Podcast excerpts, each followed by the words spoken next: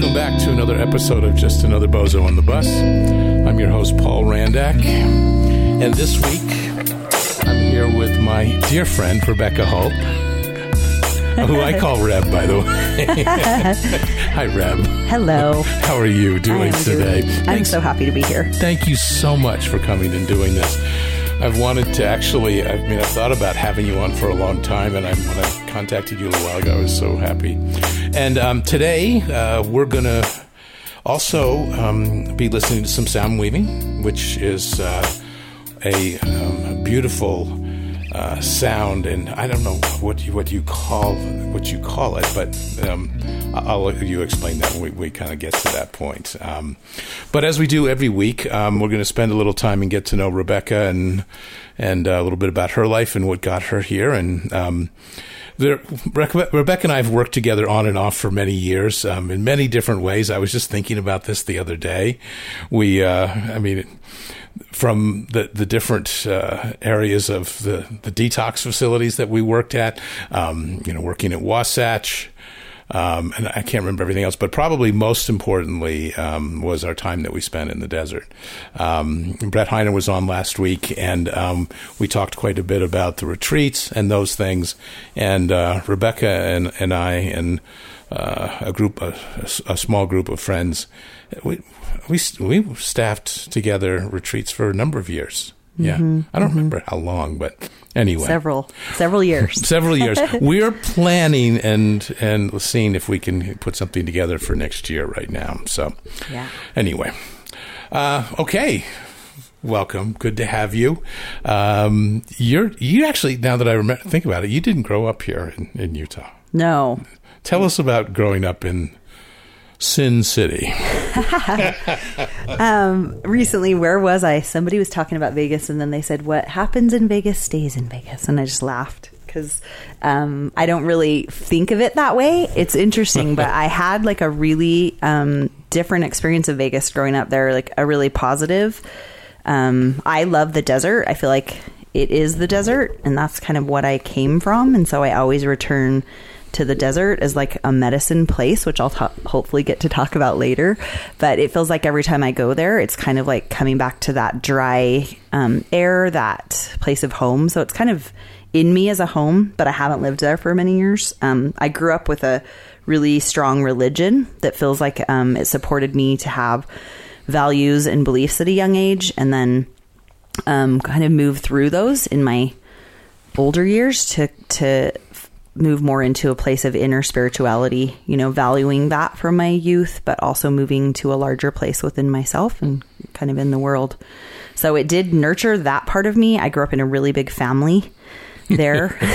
seven. You, you did grow up in us. a really big family. Yeah. Yeah. And, um, they're, they are some of my dearest friends. It's kind of a rare group. Um, not, not perfect by any means, like so many of waves that we've all been through together, but, mm-hmm. um, it feels like it was a my dad was a the district attorney there so we got to have a, a lot of really fun cre- fun experiences some really crazy experiences when I was little. I think once my dad had like a contract on his life because he was like such an honest district attorney um, that he had to leave town. I remember like being a really little girl and having some a few crazy things like that. uh-huh.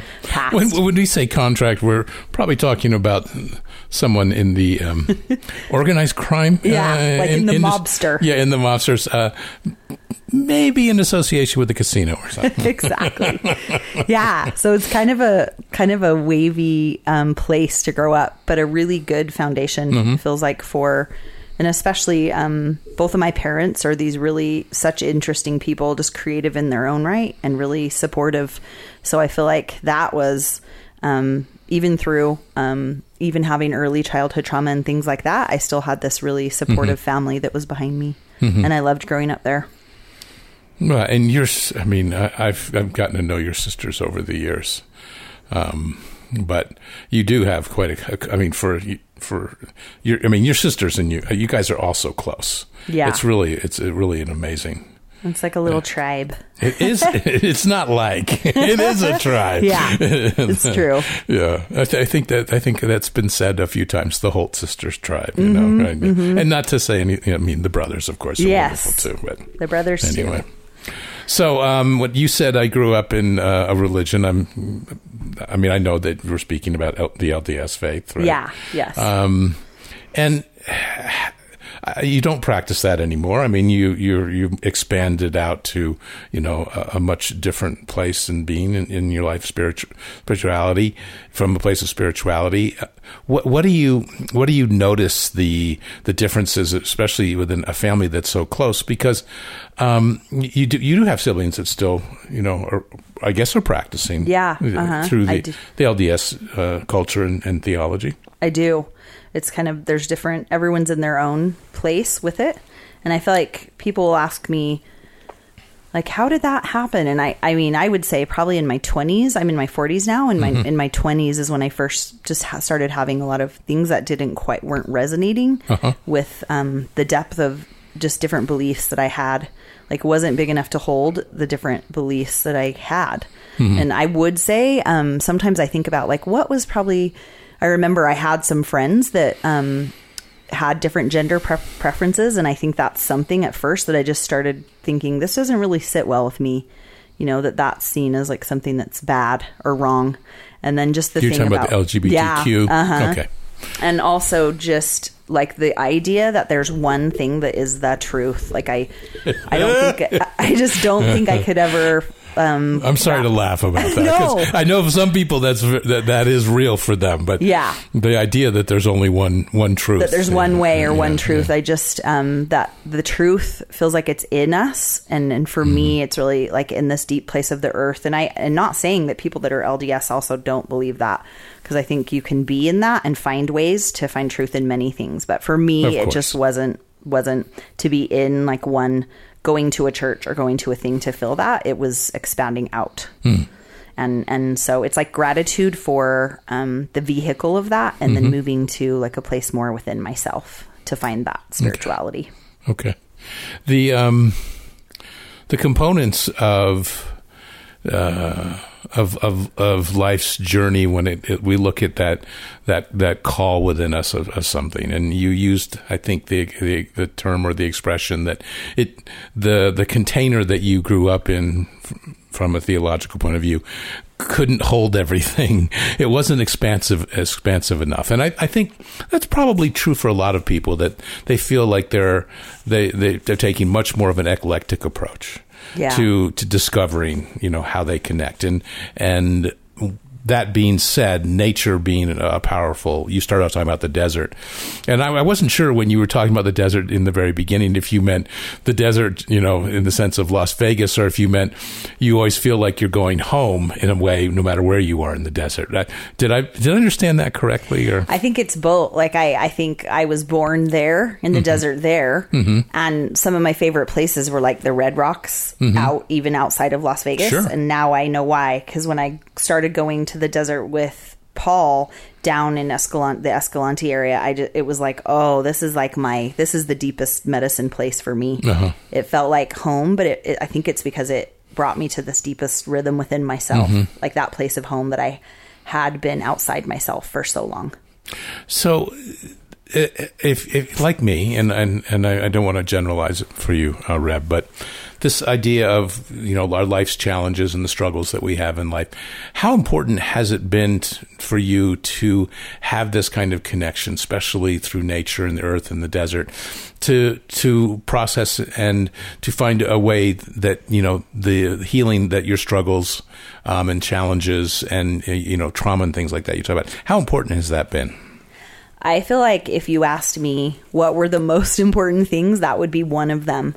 And I feel like um, I, I'm a lover of the ocean and of mountains, like different terrain. But I I am a um, lover of poetry. It's like poetry and sound are probably two of my biggest passions. And one of the poets that I align so much with or just resonate with. His name is John O'Donohue, and he's passed. Um, he was an Irish priest and a poet, and he talks about how the landscape shapes us. And every time I hear those words, I just I feel like I was born that way and didn't really know for many years. Like I would go, like I, I ran, I was a runner when I was little, and I would do things outside, but it was so warm, so hot there mm-hmm. that it wasn't as like it didn't lead you to be outside as much, except for in the pool. so the water really for me was always um, that's what you did in Las Vegas. You were in the water, and I do feel like that's a haven for me. So that's probably where it started was like being out in water all the time. Yeah. Um, and then when I started going to the desert, it was like, oh, this is this is where, and we've talked about like that heartbeat of the earth. Yeah. And I feel like it's like this is where I found and recovered my voice again. Like I really recovered my voice. I could come into this place of safety within my body. Um, and, and be able to calm myself and feel that peace um, and not have to go outside of myself for that. So, like, one of the most important things was connecting with the earth. Yeah, yeah. So, growing up and, and being in this large family, did you ever feel like you got lost at times? I mean, that's a lot of kids. Dad's working. I mean, being a district attorney in in a city like Vegas is that. I mean, I, I'm assuming again, I don't know, um, but I'm assuming George had some long hours, right? Yeah. Yeah, yeah, and he was he was interesting. We always talk about how he wasn't like a workaholic. He's a really he's a good he's a person who does life in waves kind of. And even now like he's a connector. So he would be home usually by I would say 7, like it wasn't Really? like at the latest. I don't remember him even in after when he was an attorney. He was around a lot. So that's one cool thing. Probably he wasn't like an absent person. Um, but yes, I did feel in my family there's a lot of strong voices. there's a lot of um, extroverted energy. There's also introverted energy. And I think I went through about three fourths of my life not realizing that I was an introvert. um, and because I was social, like I think the term is like social introvert. Yeah. But I had no idea, like even how to self regulate or even what that means or um, what anxiety is, or I, I don't even know. I, I probably, because of the early childhood trauma, I was um, kind of a little bit outside of my body. So not even aware of like body sensations or how does that, how does stress feel? Like I just would be going all the time. It was an addiction to like a busyness. And For you, for you. Okay. And probably because I always had like people around and, you know, talking and all of that um, stimulation from outside. So when you say, um, and I know this term gets used uh, in the sense of experiencing a, a personal um, feeling of being grounded, so you, out of out of out of my body. Um, when when you just when you talk about that, do you do you remember those first feelings? I mean, when you felt that way, do you remember what what, what it was like to all of a sudden feel just disconnected? Is that kind of what When you're doing? When I realized that I had been. Yeah. Or did you not realize it in the beginning? I didn't realize it as a kid, um, or even probably into my until my 20s is when I started doing a lot of healing work. Um, and it actually happened from some back pain. Like I started having severe back pain. Um, Oh, really? Yeah, and like like debilitating back pain. And so I I just started learning. Like I started going to therapy. I started going to a body worker. Um, and I had had. I mean, this this that will go down a, a long avenue, um, kind of about my abuse. So I can talk about that. But it's I think when I started, um, I'd always known, like I'd always had some fainting spells as a young girl, um, like anything, How- how and some old? traumatic ones. how old were the fainting spells? Um, probably starting the first time I can remember, I was in line in like second grade when you go to the hospital, like with your class, and waiting to look at some blood, like through a machine.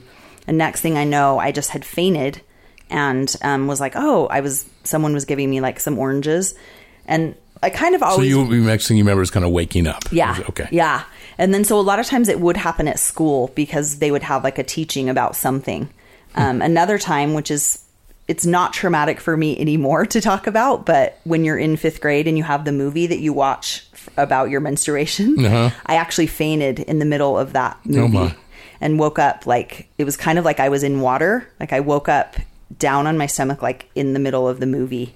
So that's in fifth grade. So some different, like pretty symbolic times of fainting. Um, and always kind of questioned, like I, I had some memories and I knew, but I always questioned, like, did this happen to me? You know, and I would ask my mom. And so, but it, I You didn't mean like was it real? yeah. Okay. mhm. Like, was I abused or did this happen? And not until my 20s did I really um, start to go to therapy around that and really uncover that part of my life. And I, I've written about it, but I don't know that I've actually really talked about it out loud. So I'm not scared to do that. Hmm. Okay. But there you go. so, um, do you? So then, are the ages of this before fifth As grade? young, so yeah, very young. between like a three and six, Okay, six years. So very, very Yeah. young. Okay. Um, and when you start, what when you when you're talking to your mom or asking your mom questions, did this really happen? Um, what was her response? I want. I mean, I'm curious. She was always very open. Like, do you remember? Like, always asking me, um, but never really. We were never really getting to that place of discovery. I think it probably scared her. So, you know, um, until I was like, I had a lot of um, body dysmor. Like, I went through different, um, really like an eating disorder. I wasn't diagnosed with it, but in when I turned, let's see, I went to live with my sister in the summer of of sixteen. So I was sixteen before my junior year. And I remember I just I started this cleanse. It was like a body cleanse because I had gained some weight, um, really with like just body loathing, Mm-hmm. not loving my body, mm-hmm. just really being. And so having a relationship with food, like it was either a love or a hate, like really not knowing how to feed myself or nurture myself, and food So was, was- like the enemy. Wh- When you said love hate, was that towards your body or towards the food or both? Towards the food, and then not even my body was not my friend. Okay. like my body was a place that held shame you know and i can't i can't say that was all the time but i know that now does that make sense yes, yes. um so not comfortable in the skin i was in Yeah, walking around and, and not feeling comfortable, knowing that there's this underlying layer of shame, kind of. Yeah. that's that's always there. Exactly. Yeah, and so food becomes food becomes a friend, yeah and, so not for- and not always a, a helpful friend though. No. And so what happened after that was I went to the place of starving because I think I had always really starved myself, like of nurturing and of like the love that I would deserve. And so after that summer, um, I really I started like a starving campaign. I, I don't think it was on purpose, but I, I went off of sugar for like 10 years and it started then. Um, and really, I mean, I would, I would lie. Like people would say, did you eat today? And I would go the whole day without food. Right. I didn't throw up, but it was, um, just a, a really for my poor, like digestive system and my, and I lost, I was very thin. So when I came home, it was like this whole, um, different life, but my brain wasn't different. So no purging. You weren't doing any purging. No, but, I you just were started restricting exercising and, restricting. just never eating. Okay. Yeah, like I would have. I remember, like I have this memory of a three day period of like having an apple or something, and I remember texting my mom, and she was or not texting. What am I saying? um, calling her and just saying like, I can feel like my back on the chair, like, and she's like, well, and I hadn't had a, a menstruation period for like eight months. So it was kind of interesting. She took. So your weight was getting way down At that Yeah, time, Yeah, uh-huh. Your body fat was getting way down. Yeah. And I went to, it's interesting, but our gynecologist, her gynecologist was the doctor who, when I was born, he was the doctor. Does that make sense? Like, Yes. so he, He delivered you. delivered all, probably most of my mom's kids Oh my goodness. and was friends with my parents, like Yeah. he and his wife. And at my birth, I was the like my mom always longed to have like natural births, Mm-hmm. but at my birth, um, it was like a breakthrough because dads couldn't even be in the room, It's crazy to think about. right? Yeah, yeah. And my dad got to be, and then he got to help catch me. So it was kind of like this cool experience with that doctor, my dad, um, you know, all of those things. Mm-hmm. And so she took me to him, which is so interesting. Like instead of a therapist or something, but that like that's where we went. And I remember him just looking at me and saying, "Rebecca, do you know what anorexia is?" Like, and he had this talk with me, and it was like I listened at that time, and I just really got it in my. I got the information. I took it in. you internalized it. Yeah. Okay. I didn't make huge changes right away, but I think I made a course to change. Like I made a decision, like I'm not going to do it in that way anymore. Right. So it took me many years to, um, ad- you know, to realign that. I think Mm-hmm. years of different types of every type of work and modality that I've done, including Mm-hmm. my own training, to to really fall in love with my body in a different way. And that's a whole other question, but but I feel today like it, it doesn't really matter the size that it's just like my body is my dear friend, you know. and I can sit here and say that, Mm-hmm. which is Beautiful. so amazing. Congratulations. Mm-hmm. I can tell. I can feel that. Um, so, think. Look, I mean, from some sort of the philosophy, and we talked about this a little bit before we started today when we were talking about you know the the, the book I wrote. One of the things in there is looking at um, our addictions or our um, um, our pathology. In this case, you know, you're looking at eating disorder. As did you did you understand it? When did when did you begin to understand that this was a symptom of something else? That that that idea of you know I'm not okay in my own skin, but that's that has to do with something else in my life. I mean, whether it be trauma or, any, or anything else, but that you you realize that you had been, you know, you weren't really dealing with the the actual problem yet. Yeah. So in my 20s, I started going to a couple different, like a really amazing therapist and also a body worker. And then I was able to safely um, have like those memories. It wasn't like recovered memory. I already had the memories, but I allowed them instead of to feel afraid, like to see. I could see some of the past, like of my, of being abused. And then I, also just started releasing a lot of things that I had held in my body. Mm-hmm. And I believe that our bodies they tell us so much. It's like you can have talk therapy all day long, but if you don't, I believe if you don't add the body piece, whether Right. that's movement, being in the desert, sound, whatever Yeah. that piece is to move things out of the body Mm-hmm. so that you have more space to be in there.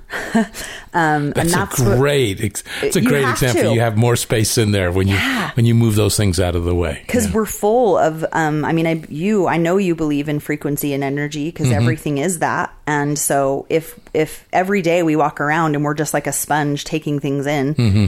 And i think from the time i was a little girl i was doing that because i i ha- i am sensitive um to hearing and seeing and so i was just bombarded with like people's thoughts what was you know like people's thoughts would come at me like a loud i could hear them out loud and I Mm-hmm. think at a young age, I was just like turning that off, not going to be doing that.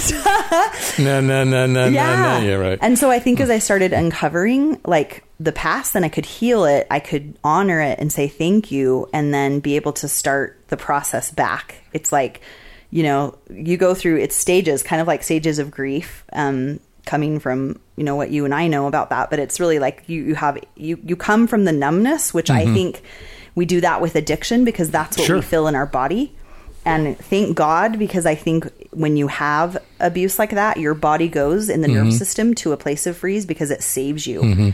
And I think for me, I had a lot of disassociation, like a lot of freezing, kind of like an animal does. Sure. They freeze. And I think I had a lot of that freezing.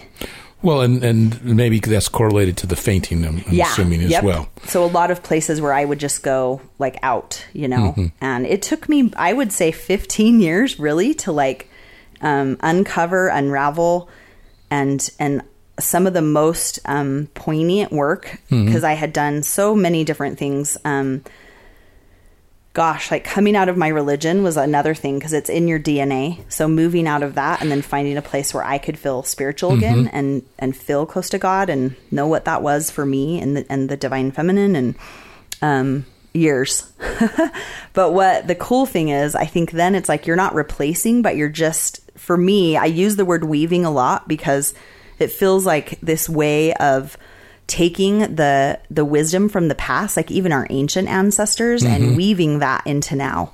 So it's like taking the parts of the old stories almost like a quilt like you're weaving the patterns that do work and you're unwinding the ones that don't and then bringing it forward to now. So it's like not missing the beauty of that but bringing it into the mm-hmm. body now.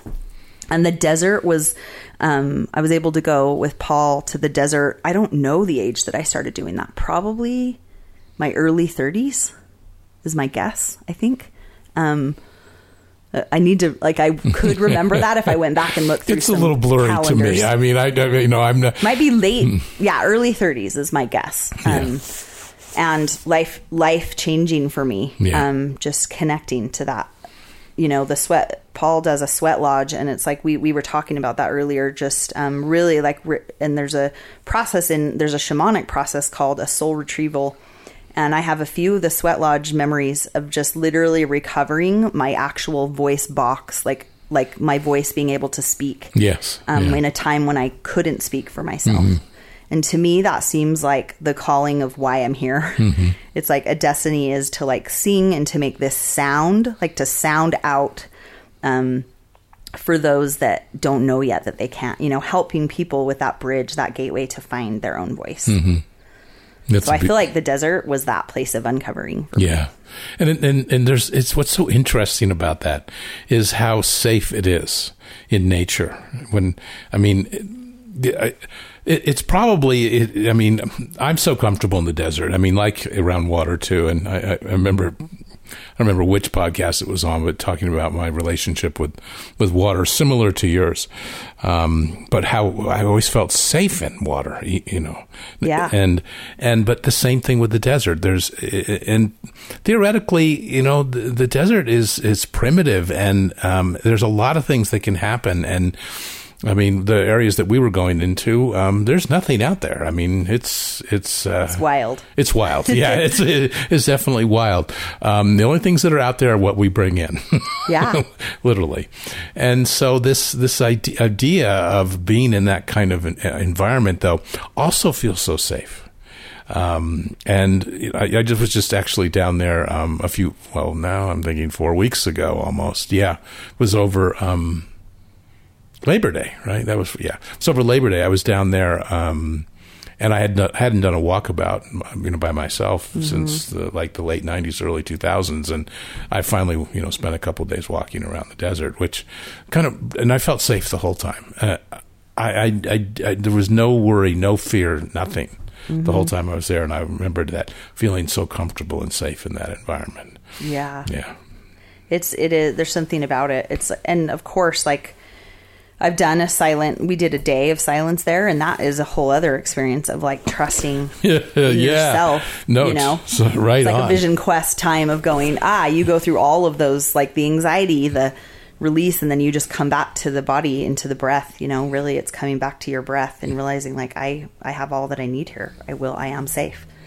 And to me, um, I'm fascinated with that, like in the sound work that I do and in my own work. Like when our brains feel safe, when our body feels safe, we in the brain we literally move to this part of where we can be, we can socially engage. It's like this safety piece where we our brain changes and those patterns change and we have more space and it's more you know there's a whole scientific side of it that i'm fascinated by. Um, and in my master's i studied pre and perinatal psychology and i think I, I was always attracted like i thought do i want to be a midwife Hmm. and then i found this program and it was really kind of like a midwife of souls like studying the patterns of the brain from the womb on. Mm-hmm. And so I had a professor that does this work. Um, he calls it's polarity therapy, but it's finding like this harmonic resonance in the mm-hmm. body. And when I started doing that work with him, it was like, oh, this is what I'm here to do. Like I think I I knew at that time, like I didn't know about the sound yet that I was going to do, but I knew about the place in the the place way that I wanted to fill Yeah. that piece. You knew you you knew where you wanted that the, the where that sound would resonate within you, Yes. and, and how it would, and, and and even maybe how it would, but you didn't know the vehicle yet, the Yeah. form in which it came. Yeah. Yeah.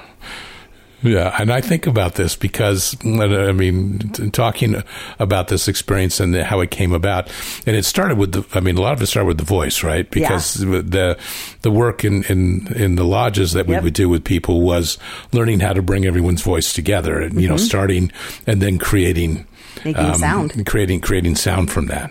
Yeah. and I can I remember those. I, I, I do. I do remember those clearly. Um, and then I, when I think about the, the work that you're doing now and and how that kind of fits and, and ties together, even though as we'll you know we'll hear here in a little bit, um, as uh, as as Rebecca does a some sound weaving, the the correlation between what this has evolved into and where it started in those in those lodges th- those nights in the desert um, there is I can I can see the path and the connection actually I, I don't want to say see I can feel it and it's in the sound Yeah. it is the sound that that that carried that all the way through to now Yeah. Yeah. It's a it's a thread. It's a sometimes I call it weaving and sometimes I call it lately I call it spinning even sometimes. Um, when I'm doing it, I can see a golden. It's almost like a DNA thread or something, like when I have a client there, I can see that golden honey energy like s- spinning. And so sometimes lately I'm like, oh, it's spinning.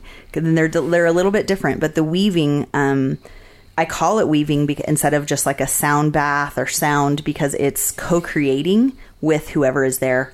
So it's weaving with you and with who's there to um, be like together in that energy instead of like pouring over what I do on you. It's like no, when you come in, like I see it like water and I'm just weaving into it with the person. So it's I like that, like the co-creation of it.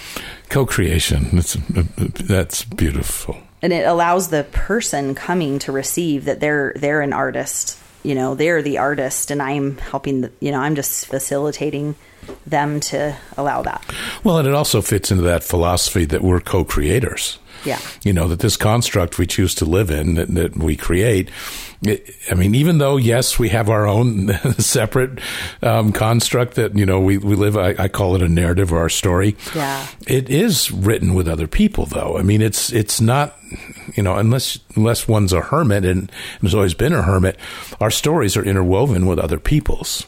Yeah. And sound's a beautiful way to express that, um, how those those voices and those energies come together and vibrate together. Yeah. Uh, that's the thing I, I think one of the things I noticed the most about this this whole process. Um, and the sacredness of, of a lodge, and, and for those of you that when we're using these terms, you may not you may not know what a, a lodge is, but we're talking about a sweat lodge, which is a um, it's a tradition from cultures all over the world, and it's been around since the beginning of human beings. Really, um, sweat lodge ceremonies. It's in in our area of the the country. Um, there are some very strong traditions, um, uh, Native American traditions that. Um, uh, Sweat Lodge becomes uh, a, part of their life, their teachings, their um, rites of passage that's used, um, and and ceremony work. Really, what this comes down to, but it, it's it's a universal. It's universal all over the world. And I know one of the things that we used to, the, the one of the ways that opening up the lodge, which was um, this notion of connecting to all the other lodges. You know, that being aware, taking a moment and thinking about the literally the thousands of lodges that are probably going on at that moment anywhere in the world. Um, and I, I, I, don't think I'm being irrational or, or, I mean, I could be. So I won't, I don't think I'm being, i don't think you're being but, um, that, that there are that many, that there, are, you know, a thousand. I, I believe it Yeah. That, that- there's so many yeah, that there are so many different groups and cultures that embrace this idea of going in and connecting with the earth and, and the sky at the same time. And the traditionally the lodges that we use maybe follow a, a slightly Lakota tradition as far as their structure goes, um, and, and and the way that we use uh, the directions, the four directions. Um, but there's also a whole nother aspect to them, which you know, using sound and using the soul retrieval work. Um, you know, more of a journey lodge that uh, um, that is, is is such a a powerful experience, I, and and definitely it's fitting in our culture today. Yeah. people are looking for a way to reconnect to things. Yeah, absolutely Yeah. it's like uh, what's coming to me as you're talking is um, i think for me a big huge piece was finding this new way of looking at the dark like i had always grown up like dark is evil and all of a sudden i'm my face is in the dirt like just you know filling mother earth and like putting it's really warm in there at times and there's times it's like waves and you you're releasing um, the dark pieces that no longer serve and it's like the we hear the dark and the shadow and it's like the pieces of us that are hidden or maybe we haven't looked at. And so for me, that was like returning to the womb. It was literally like, it's like a womb. Yeah. And it's this place where you can feel those deep rhythms. And I, I call it now the deep low hum, like in the work that I do. But mm-hmm. it's that place where you find the earth, how the earth sustains you. You know, it's like a river current that's in all of us. And there's so many terms for it, but it's that thing that always is underneath us and in us. And I, I, I that came back to me there, like in the womb of that place. yeah. So it's like finding, and there's so many poems about it. David Whyte has a poem about sweet darkness, you know, and they're they're just beautiful, and it reminds me of just returning to the dark in a different way. Yeah. Well, eh, the, the, this is a great point, and um, this idea of you know doing personal work, no matter how it comes about, it, it is. This has been a theme, I think, over the last few um, podcast is this talking about you know working on the shadow and em- embracing the and, and, learning to hold ourselves in in the darker places within our lives, yeah. which is really about you know doing the depth type work, um, going in and doing the retrieval work where we're we're not afraid of it or we don't feel shame by it, but instead have the ability to in, embrace it just like we would embrace the light, knowing that it's part of us and not having at least for myself, not having to live under the notion that everything has to be peace and love all the time. Yeah. Because it's it's kind of that's irrational. It's not it's not who we are. We are um, we are a multifaceted, um, and there's plenty of gray in the middle too. Yeah. But you know, to to do our healing work, right, and Yeah. and to go through and and deal with um, and maybe you know woundings. I use the term. It's actually not mine. I think it's Jim Freeman's. Um, who was uh, one of our uh, was one of the founders of ITP, where I got my um, transpersonal uh, psychology degree. He he used the term primal wounding, but those, to go back and be able to deal with those in such a way that we, we become and embracing it, you know, and and and not looking at it as something we have to avoid or feel bad or shame about. Yeah. You know? and it's it just like it's it is like our inner child and i feel like we have several many ages or stages of those and it's like taking their hand and saying oh dear little one you know just embracing those parts of us and they're really the parts of us that are the artist that you talk about through your books and that artistic self Yeah. and they are those Yeah. are those parts of us Yes. Yeah. and um, I'm so grateful to you for that that avenue. And I I just I was remembering when you said about the sound in the lodge, like this was a point poignant moment. Like we did, Paul would do these um, like a spirit round at the end, and he has a dear um, brother-in-law who's passed who. Um, was I always call my desert brother, but who's a dear one, and I feel him often. And there was a lodge, I'll never forget it because um, you can feel people struggling in the lodge and it's like you you support each other through that and there was one lodge we were doing sound and it was like i could just hear him i know he would be fine with me sharing that this and he was just struggling with like a thing he was releasing and i could hear him i could hear him and i was like ah, i'm something i get to contribute something and all of a sudden i just had this deep sound like come from me like a birth sound and i just started making it and it was like I could hear him like calming and like his just everything shifting, you know? And then it was like it switched places and I had the thing happen and he did a sound. And afterwards, like we just looked at each other and it was like, thank you. You know, I think we were crying or it was just like, and it, was the first time I, I realized and, and every lodge after that, I would make the sound for myself. I would always have to find like this deep sound. And I haven't birthed a baby, but I've heard, um, I've been, I've been to a few births, like done sound and photography, and witnessed my nephew be born, and and hearing those birth sounds, moms do make them. Yes, yes, that which I I really think represents deep low. Yeah. and which is also the title of your Of my your, CD. Your, your CD. You have Yeah. an album that came out, and I I will um and we'll talk about that, and you can tell people how to get a get a hold of that uh, before we wrap it up today. Perfect. Um, th- that is so that is so true, and and that whole and that story. I, I remember that story as you were saying that as as well. Um, I even in the book I, I do talk a bit about about Matt and and sh- and share the the uh, one I talk about the tattoo. I mean, which is on the back Yeah. cover of the book, which uh, that was on. He had uh, the story of the two wolves. Um, but as as far as he was uh, also, uh, you know, a firekeeper for quite for quite a long period of time. Um, and and lived and embraced that and, and took the responsibility of that as a real sacred oath. It was a powerful experience.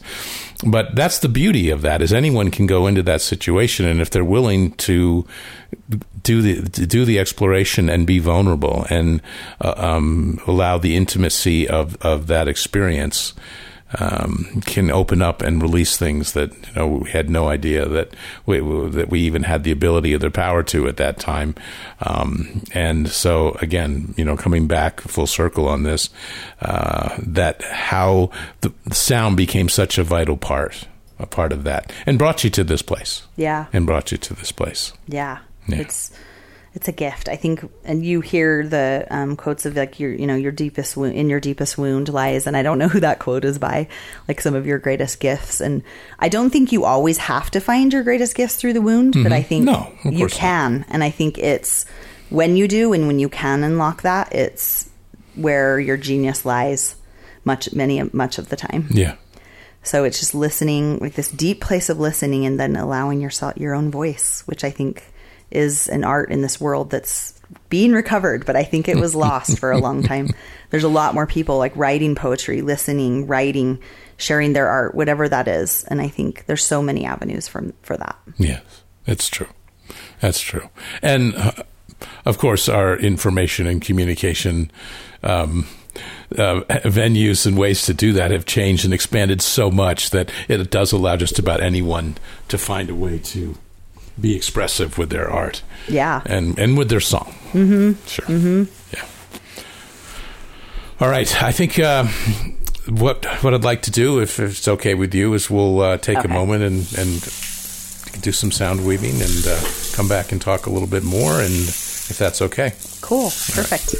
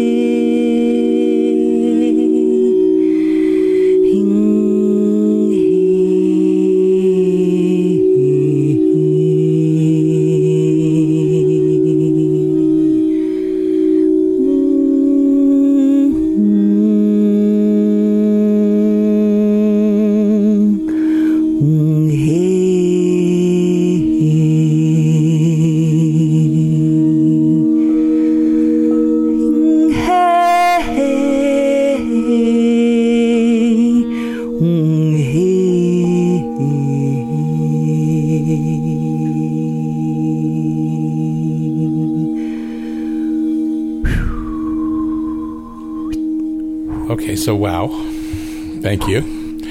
Um, you got you were really emotional after playing playing this. What?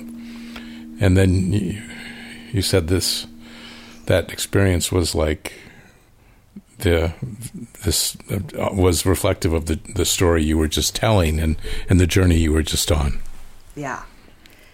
Um, and I'll tell a, a little piece about what I what happens inside of me with the sound. And I listen to um, whether you believe in guides or angels or just our higher self, that voice of the divine. I listen to those songs. And so I say I'm a sound weaver and a, a sound healer and a sound a song weaver. And it's really like singing those songs and and Clarissa Pinkola Estes has a thing where she says singing over the bones and it's like fle- bringing that flesh back into the bones. Totally, I totally know that expression. Yes, like yeah. bringing that song that that thing back to the heart returning us to that place of belonging in the heart. And as i was singing i will hear sometimes the like the Amer- how do you say that English words in my head, like the translation of what the sound is meaning. Mm-hmm. So it's almost like I'll see colors or I'll see who's singing it. If it's a group of African women there in boats, like mm-hmm. sometimes I see that. However, if you believe in that or not, but for me, I'll see those guides are the ones that bring the songs that we that return us to that place. Yeah. So as I was just singing this, it was like they were telling me it was the story of what I just told on the podcast. So mm-hmm. Kind of like the sound or the song that matched or that was that message of really um, I I think we don't enough um, look our eye our own eyes in the mirror and say dear one like look how far you've come or look at the change or you're you're you're so loved. I love you. We don't look at our own eyes and say that. And so it was almost like my own it was my own self like bowing to the love within me and saying thank you. Thank you. Thank you. And you're full and filled. yeah yeah Full and filled in that moment. yeah Yeah. and it's that's what the sound for me um it every people always say like don't you get really tired like i'll do you know workshops or i just recently did a group of 500 people and they say doesn't that drain you and it's the opposite for me Ex- yes. It's a filling. Yeah. Yeah. yeah.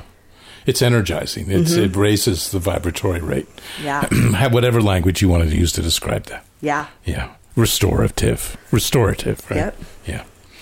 So take a moment and, and um, because this is a this is an audio podcast, so they can't see what what you're you know how you're you're making these sounds. But some people, I'm sure, listening to this are familiar with with crystal balls and Yeah. and probably have have heard them at one point in life, maybe not. But for those that that don't understand this type of sound and this type of I, mean, this is music. Um, this is sorry this is music this is music a beautiful form of music tell us tell us about that So um, when I first started hearing the sound, I had these three Tibetan women. Like all of a sudden, I was just in a, I was in kind of a ceremony type of a thing with a bunch of women that I know, and all of a sudden, I just heard them chanting like they were sitting with you and I, and I opened my eyes and just said, "Can you guys hear them?" And my friends Yeah, keep going. You can't hear me. and my friends were like, no, but can you sing um, what they're saying? Like, can you do it? And I just laughed. Like, I can't do that Tibetan chant. So then I just closed my eyes and started singing. And before I knew it, like, I was just bawling because I was like, wow, all my friends are singing with me. You know, I, I opened my eyes and we're all just crying. And I was like, thank you for singing with me. And they're like, we weren't singing with you. And so those were my, I call them my Tibetan women, and they're really the first um, guides who sang, really helped me to listen and um, retrieve those songs. And so now I call them the weavers, and I feel like it's all these different groups of ancient voices that come and weave. So that's the sound and song part of it. It's using my voice, and I just listen. Sometimes this was a very soothing one. Sometimes it will be with the drum, um, like like a more African sounding song or chant or like and they're not things i've learned. They're all um, just listened and then improv you know created on the spot there. So i never pre-write anything even on the recent ep that i released. It's all just i recorded on the you know listening and just making the sound. So it's those chants. And then i have alchemy crystal bowls which I also sell, and they're to me, they're I have all a, a lot of different kinds of crystal bowls, and I love them all. Um, but these alchemy crystal are amazing. They're made with a ninety nine percent. It's like ninety nine point nine um, heated with quartz, like the a very pure quartz, and then they are infused with like heated into them is the different stones, like so precious stones that have healing properties. So you can choose ones that resonate with you, but they have a lot of different purposes. And these alchemy crystal are like a high to me. They feel like they take people to a really high resonating, kind of almost like the high heart. So they're bringing us to those higher places um, within ourselves and within you know connecting.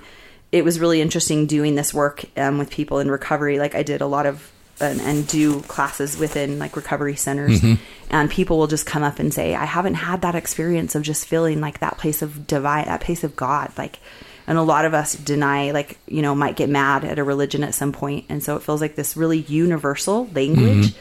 It's music first of all that we all love but with the sound it, there are scientific reasons it returns us to that place you know that theta brain state where we can Yes. really relax Oh, yes. and be but be awake and so the body gets to relax into itself and feel safe i think it's Well, and I think.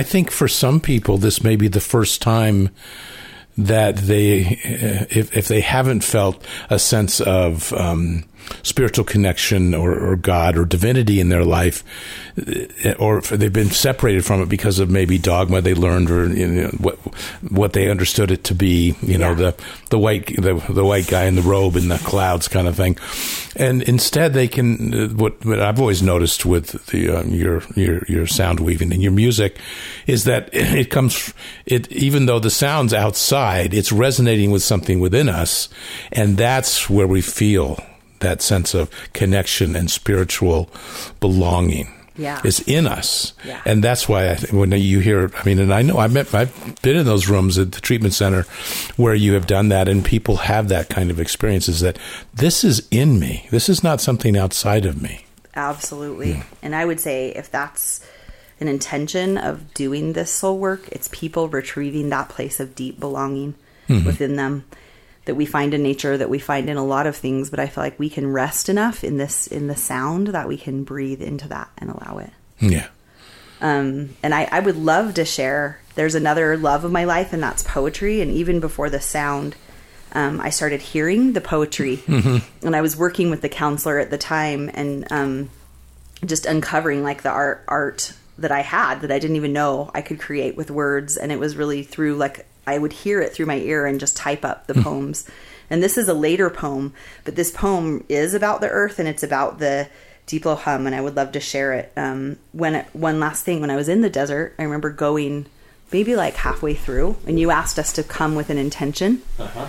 And I was talking to a friend. I had just come out of a really hard relationship, like to end and um, like a lot of really cool things in that relationship but it brought out a lot of my own art the relationship a lot of um, shadow that i needed to look at. And when i was in the desert i remember we were around the fire and we had um, your our friend jonathan there who's a poet and a drummer. And we were doing and maddie and all of us just playing the drums and sharing poetry. And it was like i had this experience of like up through my feet this what felt like an art that i had rescue, you know, brought back that came up through my feet. Mm-hmm. And I found this term when I came home. I was like searching, like, what, you know, I think I was looking like up one day, like flamenco singers. I was like, how do they do that? I kind of feel like I, I do that sometimes, like I'm channeling that art. And I found this term in um, that's called duende, and Clarissa Pinkola Estes writes about it, but it's a term um, that really it, it's translated to the goblin. That it's like this dark. Um, it's an artsy. It's our reaction to the arts that comes up through our feet, and it's a it's a concept of a, a way of being that's in all of us. But people have that reaction to to like at museums to music to concerts to yes and yeah. it's the duende that's in us it's the duende art. yes and yeah. so i thought ah and so this poem is kind of if that's okay, I'd love to read. Oh, it. please, yes. Yeah. there is a deep earth art's rhythm that winds its way up through her darkest roots and the deepest pull of her rivers, always flowing, ever knowing, always humming, ever running beneath your feet. The beat beneath the beat beneath the beat. At the well you are dreaming, you are dipping down low where the honey weeps then you are hovering outside of time to the highest of highs, where nature's breath and nurtured awning steeps. Drinking in all of this sun soaked elixir, the ancient hums that sing you home in a thousand hushed tones, weaving a thousand times, a thousand rhymes around the thousand trees of a thousand bees, rendering you holy, finally freeing your bones from the inside. Can you hear the earth sounds? New story, new water, new song.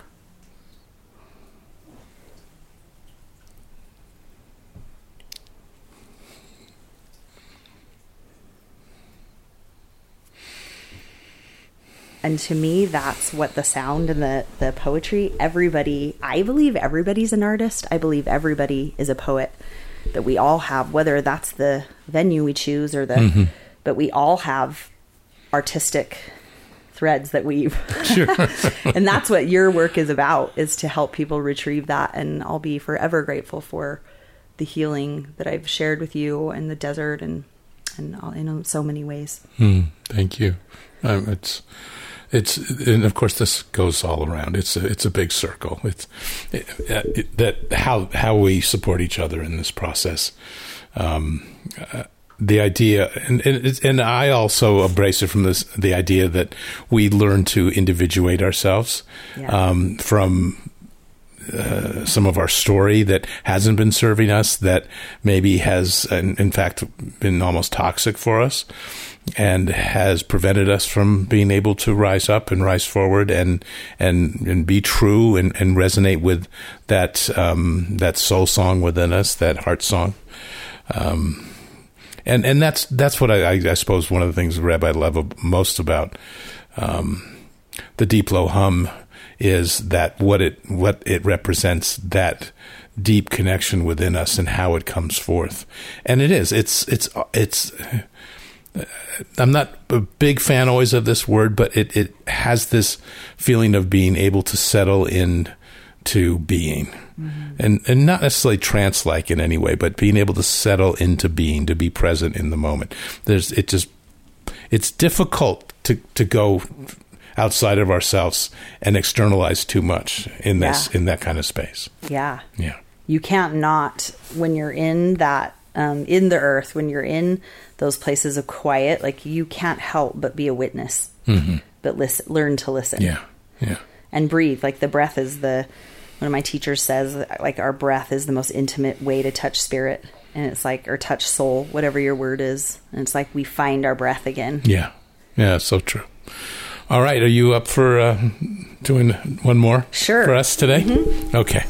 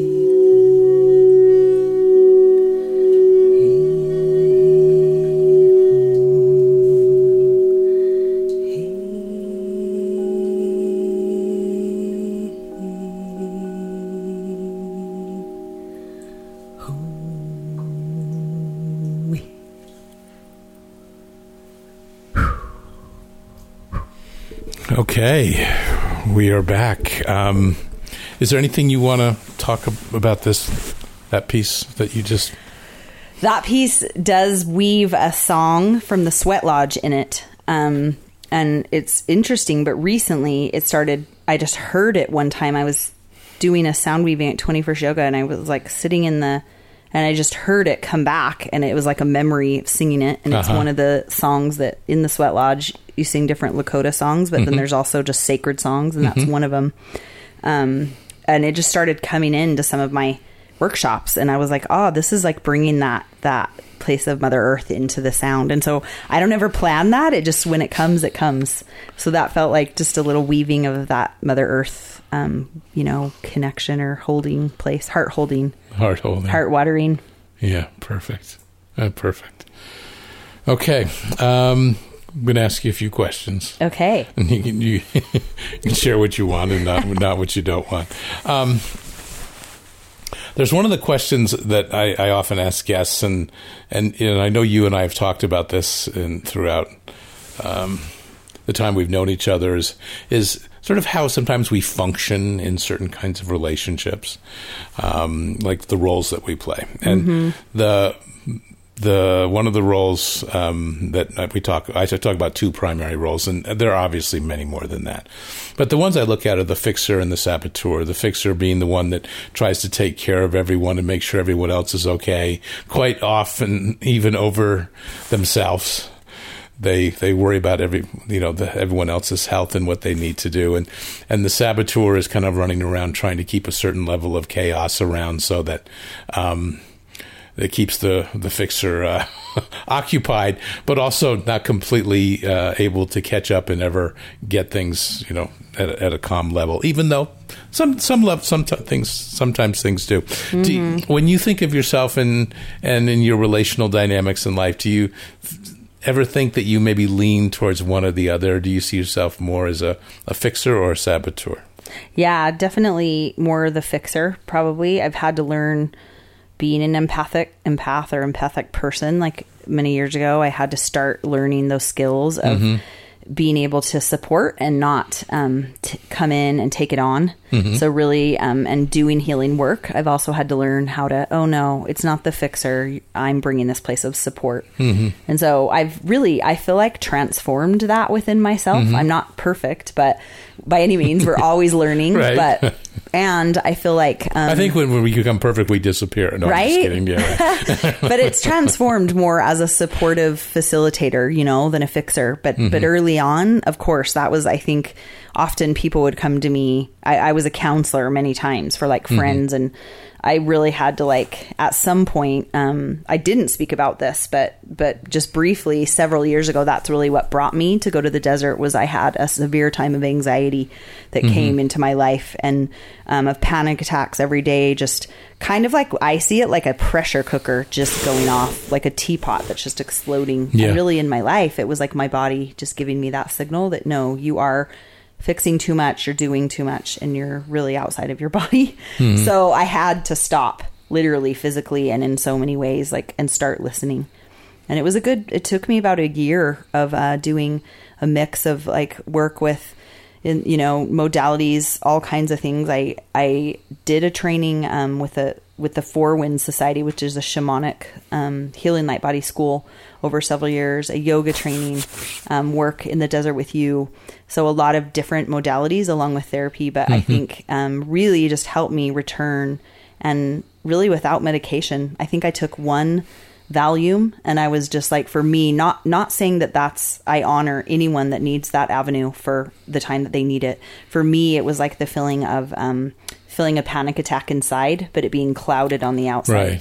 Right, right. And I just couldn't for me do that. And so it was returning to through yoga and the breath and through sound and nutrition, you know, I had a functional medicine doctor. I was really able to find that balance. And I don't think I've had a panic attack for probably 6 years. Wow. So it's pretty amazing, pretty Yeah. fun. And I have a passion about, I really believe that we can return to those slower rhythms, that we can heal those kind of things, that it's not a permanent thing. Like I'm always going to have anxiety or I'm always, And sometimes we're attached to that story. And there's no blame if we are. Right, right. well, anxiety, I mean, stress is obvious.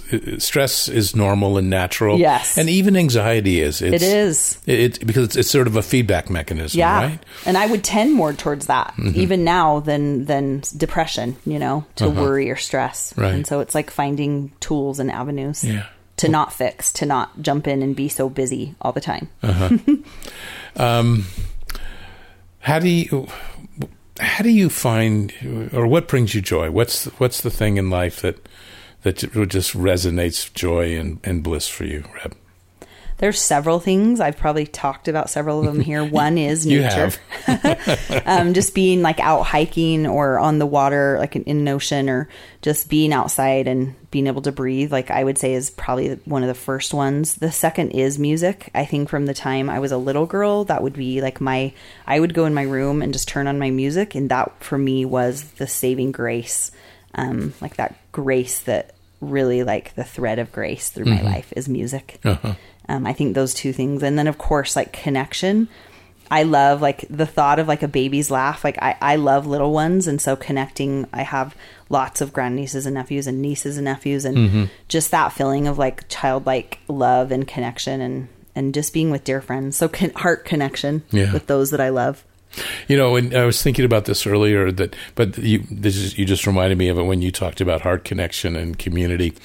Because I think last time I saw you was a community tea, right? Yeah, yeah. and uh, and what a what a powerful experience that was.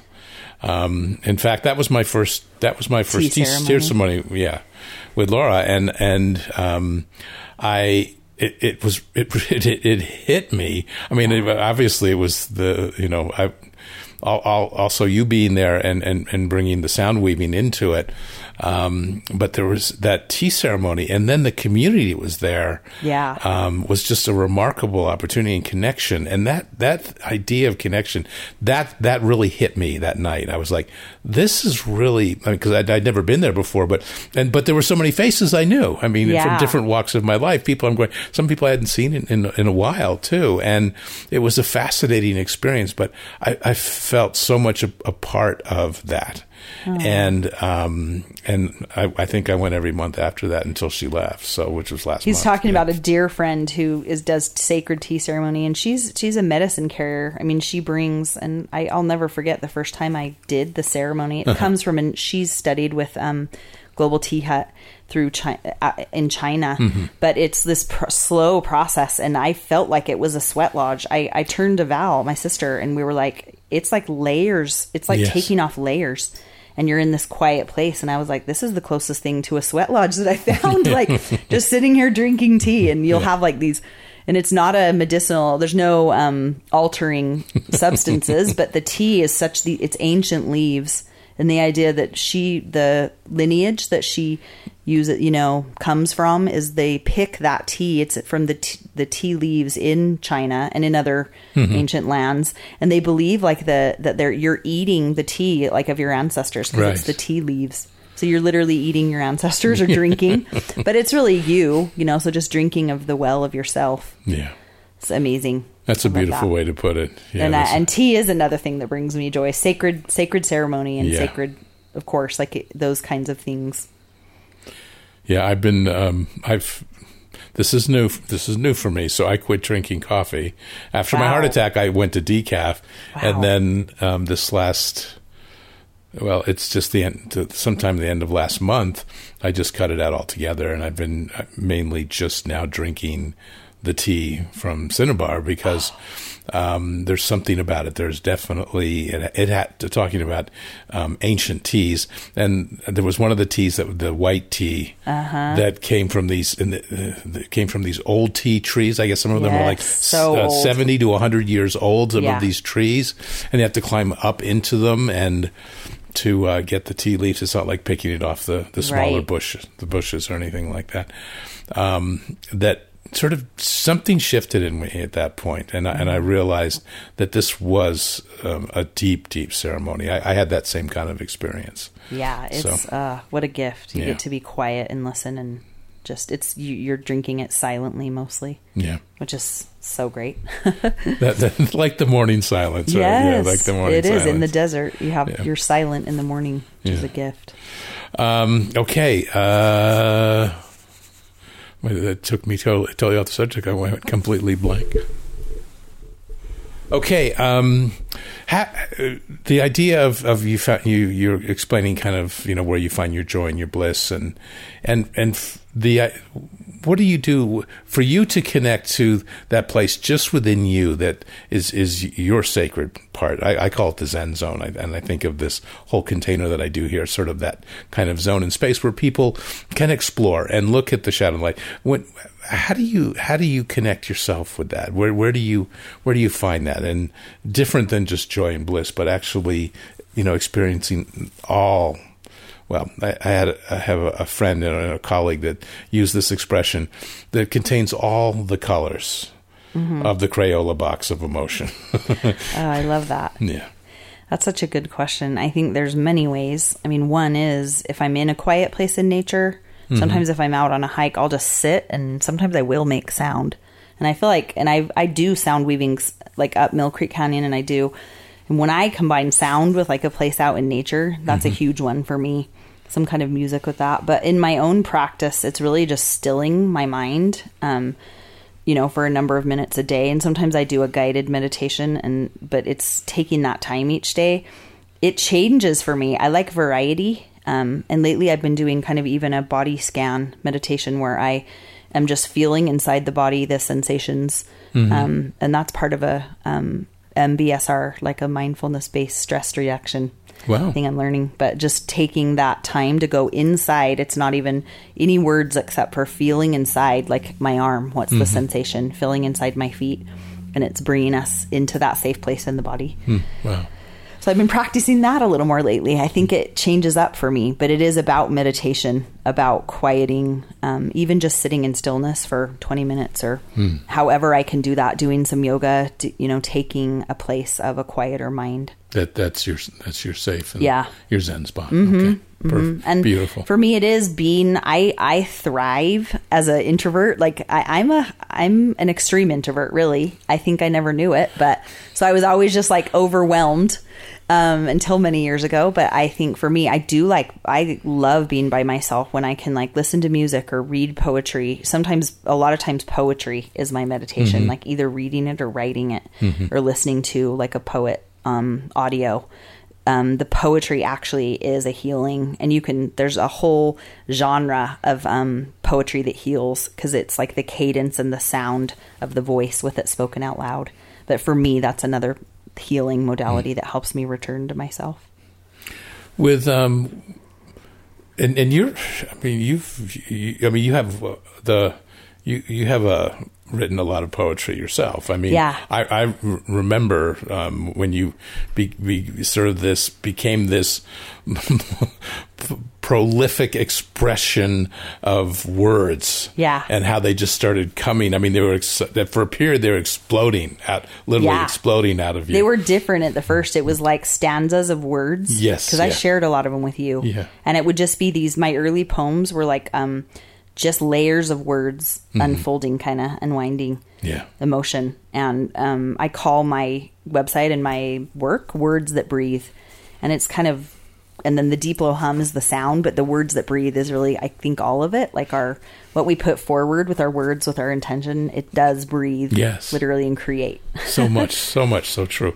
And and so what is the so can people contact you through that website? Is that the Yeah. best way to get a hold of you? uh-huh i have a website wordsthatbreathe.com and then my instagram is words that breathe and so monthly i do events um, people also hire me just for retreats or i create my own retreats um, this next year i'll be doing an international one next fall. I haven't announced it yet but um, that kind of combines a lot of the work shamanic some shamanic work and poetry and sound and um, a little bit of pilgrimage. So travel to other places. Very nice. but and then private sessions of course. So yep they can find me. Instagram's probably the biggest avenue that i use now for expression. So poetry and sound on there. Okay.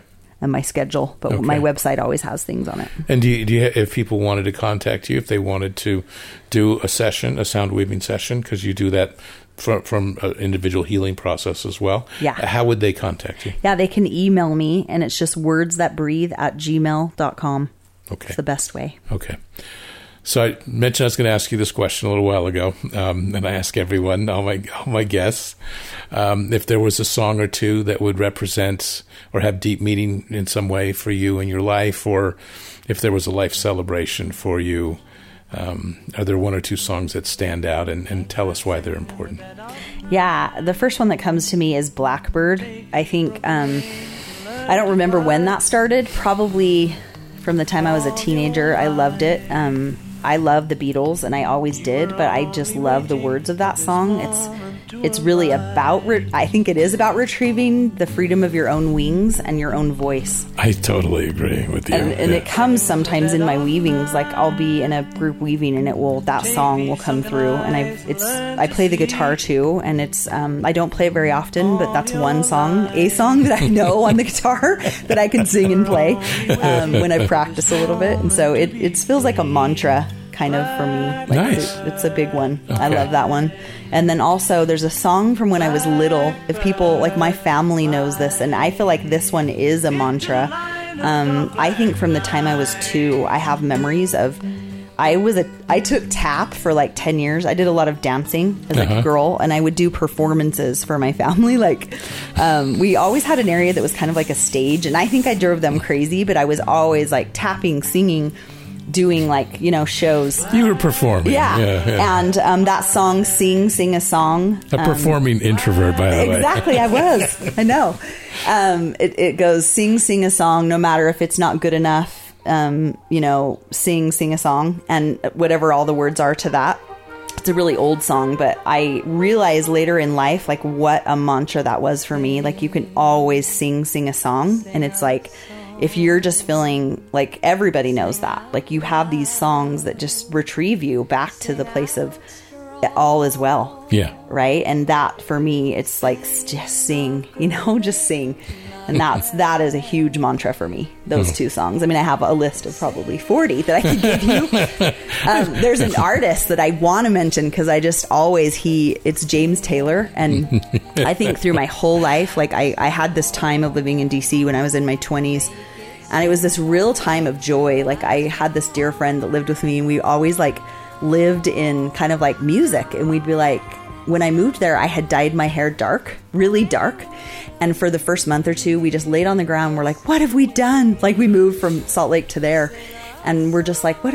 Like, seriously, we don't know anyone. And it just, it took us a while. And I came back to Utah and I had lightened my hair like to blonde.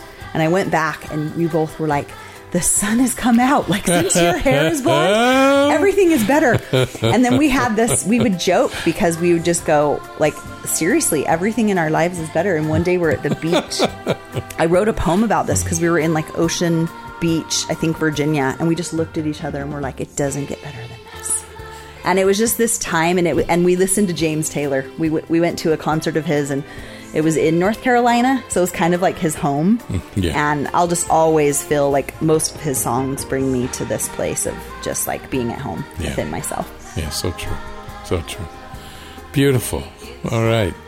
Um, I was thinking about this, and that you, as you were telling that story too, the this, this came back to me that when we were talking about this earlier, this this sense of, you know, being able to move through and process through, and, and how good it feels to get through shadow. It's Yeah. cathartic. That's what I, I was I wanted to say earlier. Is that that feeling of moving through life, no matter what our challenges are, and getting past the stuff that either we've somehow made an agreement it's hard to do, or maybe it's been uncomfortable to do.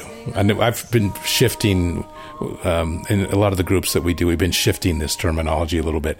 Is it hard or is it just uncomfortable? you yeah, know? I like that. and I, I like it too. I do, and and and being able to be uncomfortable and be okay with it.